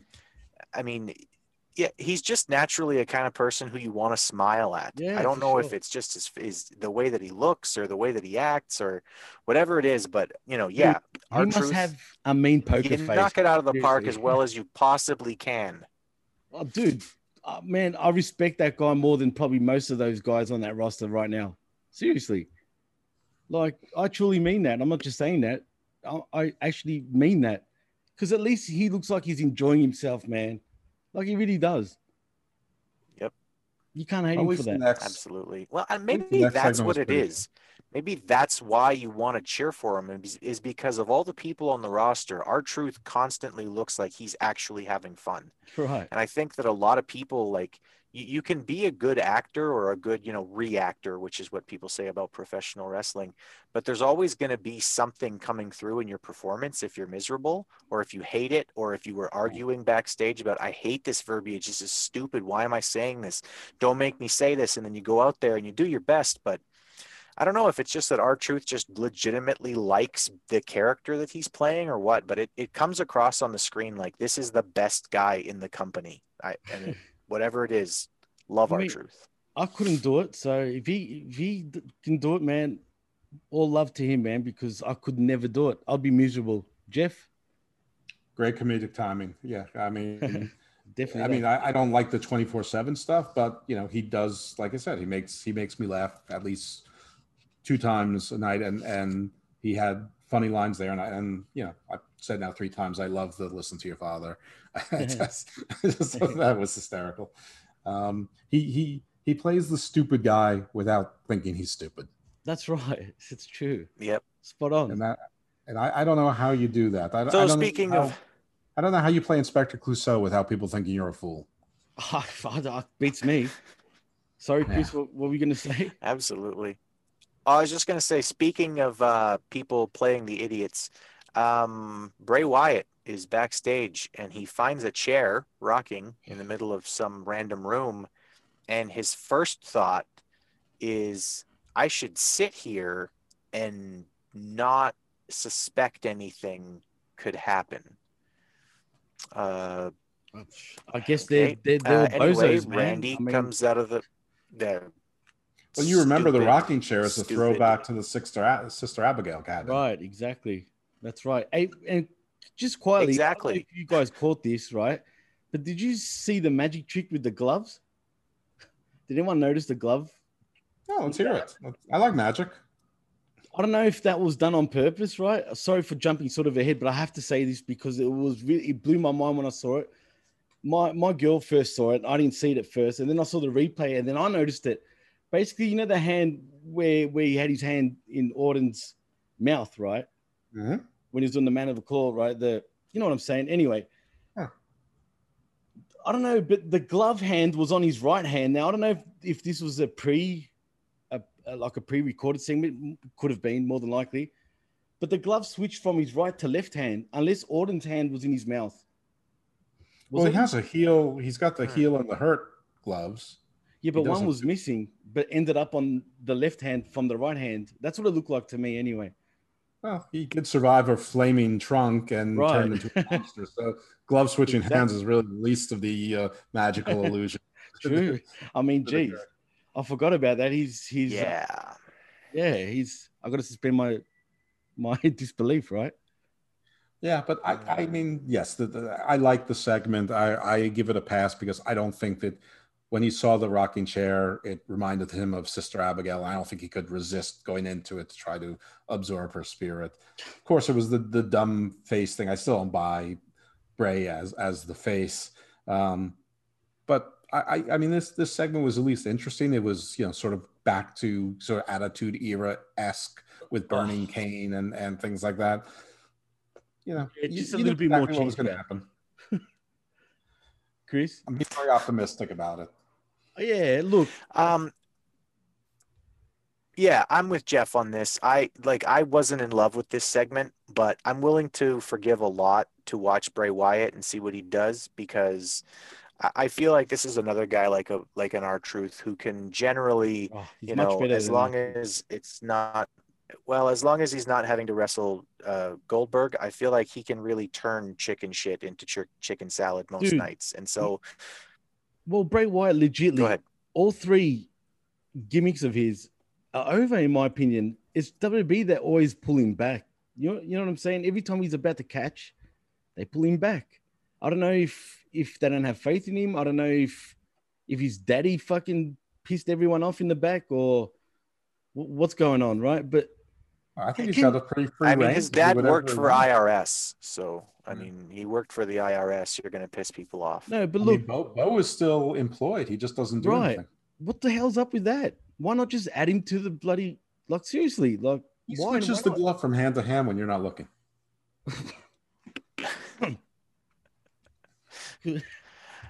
Dude, like I said, right at this point, I'd rather see back in the Attitude Era when Kane and Undertaker were throwing thunderstrikes at each other at this point.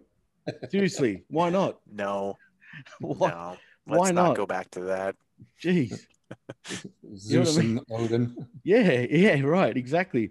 How stupid was that, by the way? But anyway, yeah, it was pretty funny. I even laughed back then. But anyway, It was bad. So moving bad. on. Uh, next up here, we've got uh, MVP, who's already in the ring, which made me sad because I like MVP. me too, man. Most You of know why I what? like He's- MVP is his If entrance. there was if there was a six man award in professional wrestling, he would be my winner. Agree. I'm telling you, he's Yeah. had a great, a great bloody year, man. And I'm so happy for him that he's actually he deserves or he's earned the right to be in this position, man. Agree. He's he's been he's been one of the best things in WWE since he since he came back, and and they put him in this sort of you know trying to create a a, a faction Right. role. He's he's been great. He's he's been there Kingston, but I actually like him better because I like yeah. the I like the businessman approach more than the Kingston street approach. Well, I mean, also Kingston. I mean, from from the neck up, he's brilliant, but from the neck down, he looks like your drunk unemployed uncle who shows up at the family barbecues, brings no food, and bums cigarettes off of everybody. Oh shit, that's a good one. that was kind of I, sounds have like that. I've used that before. Sorry, I'm- New York. Yeah, yeah, yeah. He sounds good, but so does MVP. Um, right.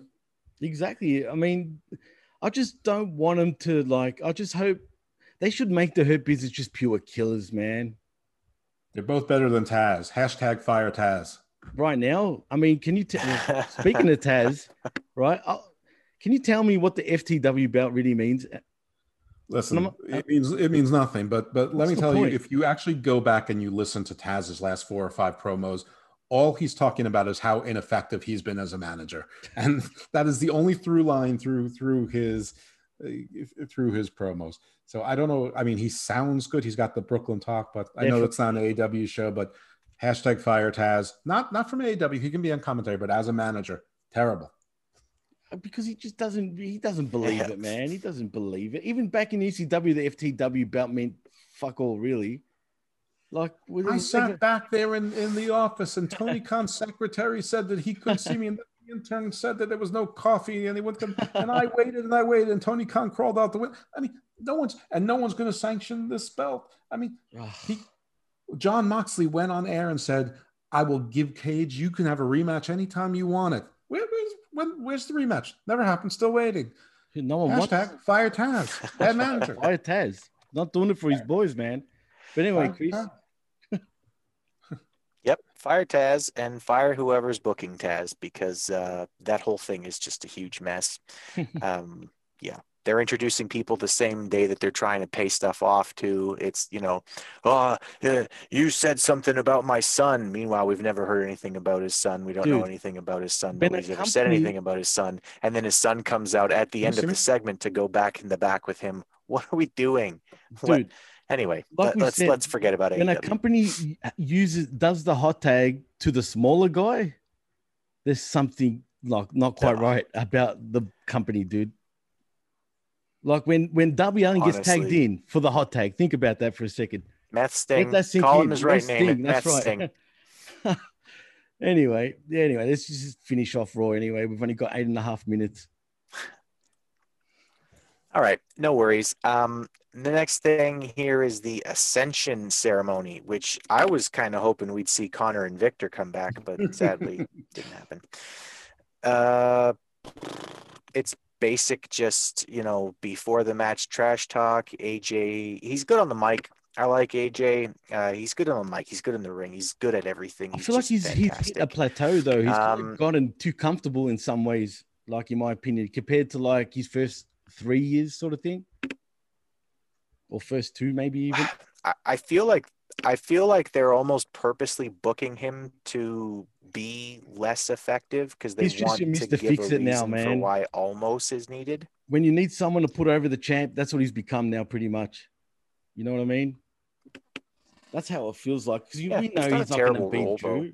No, no, no. Of course not. He's he's done everything now. He's won the title, but the thing is, we all know he's not going to. He's got no chance against Drew. It's not going to happen. Even though No, deep down, I'd love not. to. So he Yeah. he thinks. So he thinks that he know he has what it takes. He doesn't think that uh, McIntyre does. Doesn't think that McIntyre can handle the pressure. Seems to think that he buckles. Um, the title goes up. AJ talks a little more. Miz and Morrison come out for an attack. Uh, McIntyre wrecks everybody because that's what McIntyre does. um, almost gets his attention. AJ drops him with a forearm. There's chairs, table spots, etc. I don't know. This just sort of turned into a mess at the end. It like Um, it chairs. was dude. exciting. It it was exciting, but I'm honestly I'm not sure if they just left it for too long. But there was nothing about this that made me excited for the match. You know what I took out of I it, to be honest? you guys. What do you think? They all walked in like headless chooks. And if you guys don't know what chooks are, I'm talking about chickens. Yeah. Headless chickens, right? Legitly, I feel like they all just walked to the ring. La la la la la. What are we doing? like, what are we doing? That's what I've again, come across. I, I think that the, this beat down went went down too long, just like the one with Sheamus earlier. Though the one earlier was better. Um, I thought it was noteworthy, but it wasn't noted that Sheamus didn't come for the rescue, and they didn't. I say was why. waiting for that, and I called that too. I was saying to my girl, like, I'm like, expect like even maybe Keith Lee to come out, right? Or Right. uh, you Or, know, or how about Ricochet to try to make an alliance with somebody? That's you know, to- right. To, try, to do That's right. something. But I agree with what you guys are saying about AJ. I think right now he's in the Orton role where he's always going to be like right now is his time to see, sort of be around the top, but not to do anything. And exactly. and he'll get another couple of title, you know, runs or wins, uh, you know, in, until he's ready to retire. But you know, he, Right. he's not gonna, uh, you know, he, he's he's not gonna be their top guy by design. He's No he's way. their ultimate utility player. Exactly. I, I think I think it's working now. I did, but this whole thing was to make you believe that uh, Miz and Morrison are on the same page as AJ, and that and that there's Right. going to be a cash in, just like last um, pay per view as well. And you know, I don't I don't think it's going to happen. I don't think anyone thinks it's going to happen. I don't know who's going to bollocks it up. Uh, I sort of hope that Morrison finally turns on Miz. Um, I don't see how you make AJ face right now the way he's been behaving, and with a eight foot bodyguard. right. um, yeah. So that doesn't make any sense. Uh, but you know what? They haven't had a lot of turns on pay per views lately. The turns have been happening on TV. Right. Um, but it was a bit of a mess. And since everything's a mess, it makes it hard to predict stuff because nothing really makes sense, period. So why should the pay per view make sense True. either? But Why are we even complaining, right? We should just Yeah. eat this shit up and love it, basically. and, right? and, and then the show ended like it seemed like it ended like four seconds earlier than it was supposed to. Like it seemed like there was like some closing scene that we never got. I mean, Drew was trying to climb up the ladder and fell back down, and and then it went just went off the screen. It, it it sort of ended abruptly, didn't it? yeah, I ve- thought very it wasn't abruptly. just me. Right. It's true. I don't know if that was by design or they just ran out of time or what, but it was Dude, it was just- it was weird. I honestly think they didn't know what the hell was going on. Was like, oh, what are they doing? You know what I mean? Why is he wearing a skirt? Like, see, it wouldn't surprise me, right? He was Mr. Cool wearing the kilt, man. Like, you know, look at me. Like, I'm Mr. Kilts on a kilts on a pole match. Oh, Jesus Christ. Please. Oh Kill my for the kilts death match. Oh my god, I didn't know we had Vince Russo on tonight. Yeah. Oh, no, dude. If we get Started killed on the him. pole, kilt on the pole, can you imagine that?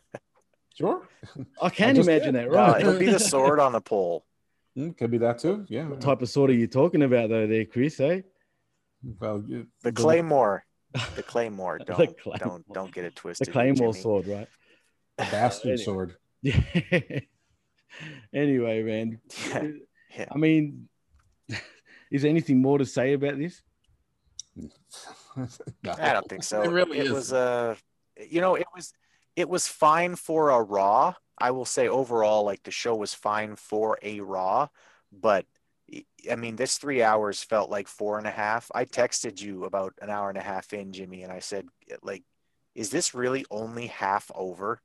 like, and that was at a point where the show was still pretty good. It just, I don't know what it is about Raw. I don't know. I don't know if it's just the three hours or if it's a, an amalgamation of a bunch of things, but just something about this show drags and makes you just miserable by the time you're finished. Miserable, know. What- dude. What, did you think, Jeff? Agree. It, it it it went very slow, and it was a mishmash, and it was for a go home show. It was wasn't good. I, I mean, I would give this show maybe a C or C plus if I was being kind. And that's being kind, very kind. Yeah, C C minus. Absolutely. Hey, absolutely. Hey, uh, we're just about done here. Um, uh, Jimmy, Jeff, what, uh, give him the email. Well, before I do that, Jeff, get your stuff in, man. Oh yeah, check out my wrestling podcast, Hammerlock Hangover. We have all of eight episodes, so you can catch up from the beginning, and also my other podcast, Garden of Doom, which is a variety show, but maybe uh, not too far from if you like uh, Jimmy's uh, crypto cast. It uh, there might be some overlapping stuff there. So thanks, guys, for having me on. No, thank you, and it's been a pleasure, man. And and like being on the PWC, you made our day, man, because you couldn't have put things any better. Because, like I said, if you weren't here, we would probably be even harsher, man. Believe me, it, it's it's a real drag. But Chris, did you want to have any final thoughts before I uh, quickly say the email? Uh, no, just um, you know, uh, listen to the Rational Rage podcast. Uh, everything on yes. the everything on the network is uh, top quality. It's if it's if it's funny, it's funny, and if it's interesting, it's very interesting. Um, you know, absolutely. Thank you to Jeff for coming on. Uh, Jimmy, let's be serious we wouldn't be doing this show because actually you are right. convinced me to watch Raw. if you know what? Exactly. Jeff, if you uh, went on, we probably wouldn't have done it. One hundred percent. I'll guarantee it. But you, you know what? Kind. No, no, we, we mean that, Jeff. You're you're too good, man. Like seriously, I feel bad what we've put you through today. Unfortunately, it had to happen when you jumped on. Zoom stuffing up every 40 minutes. But anyway, guys, if you want to find us, pretty much at PWC at all social like social accounts, you know what I mean? Twitter, Facebook, whatever. Um, and also our email address is pwc dash show at outlook.com. That's pwc dash show at outlook.com. And that's about it because all it says I've got less than a minute and I don't know how long that is. So uh guys, thank you both.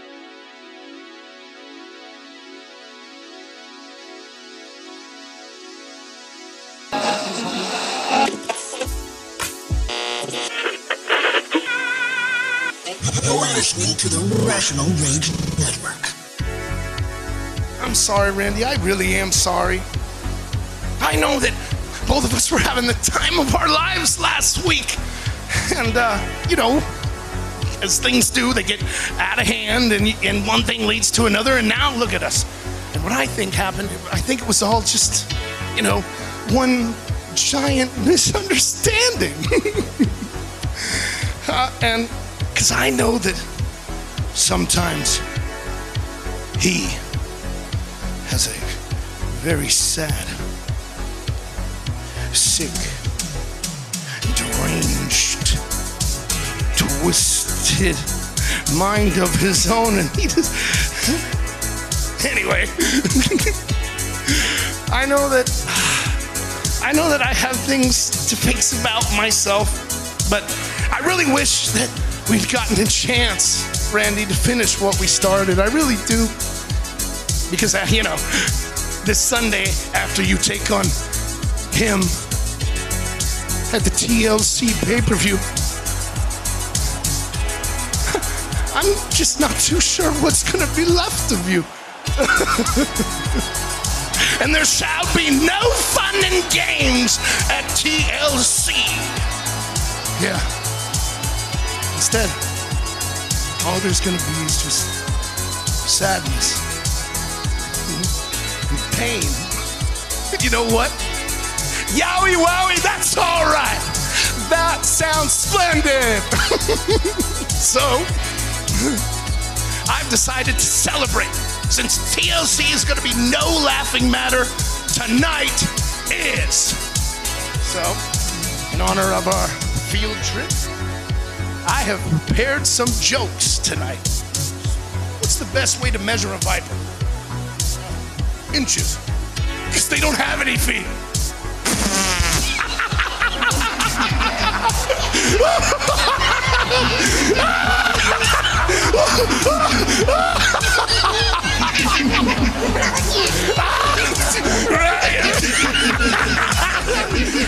okay, okay, hold on, wait, wait, chill out, hold on. Okay, okay, I got it. Next one, okay. What do snakes use to clean their car windows? Windshield vipers.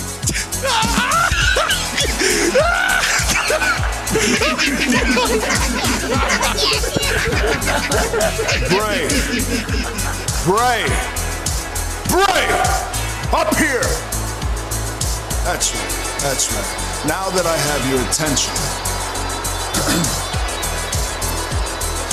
Last week I said, when the time comes, when my time comes, I'd look the devil in the eye and tell him that the most evil son of a on planet Earth has come home. But what I didn't realize, Bray, was that later that night you'd give me the chance. The fiend gave me the chance. After I put you down with the three deadliest letters in sports entertainment, something changed. You changed. Now, I don't often say this, but for the first time in a very, very long time, I was outmaneuvered. Not by you, Bray, by him. And I guarantee that won't happen this Sunday at TLC, and he certainly won't outmaneuver me tonight. I know how much you just love to play games. How about tonight? We play a game. Bray, how about tonight? We play a little game of hide and seek. What do you say? you and me. oh my goodness. I mean, Randy, you know, can't resist a game. So I accept. I accept, Randy. I accept. Come find me. Let the games begin. This situation has gotten more and more bizarre by the second. Randy Orton just invited Bray Wyatt to a game of hide and seek.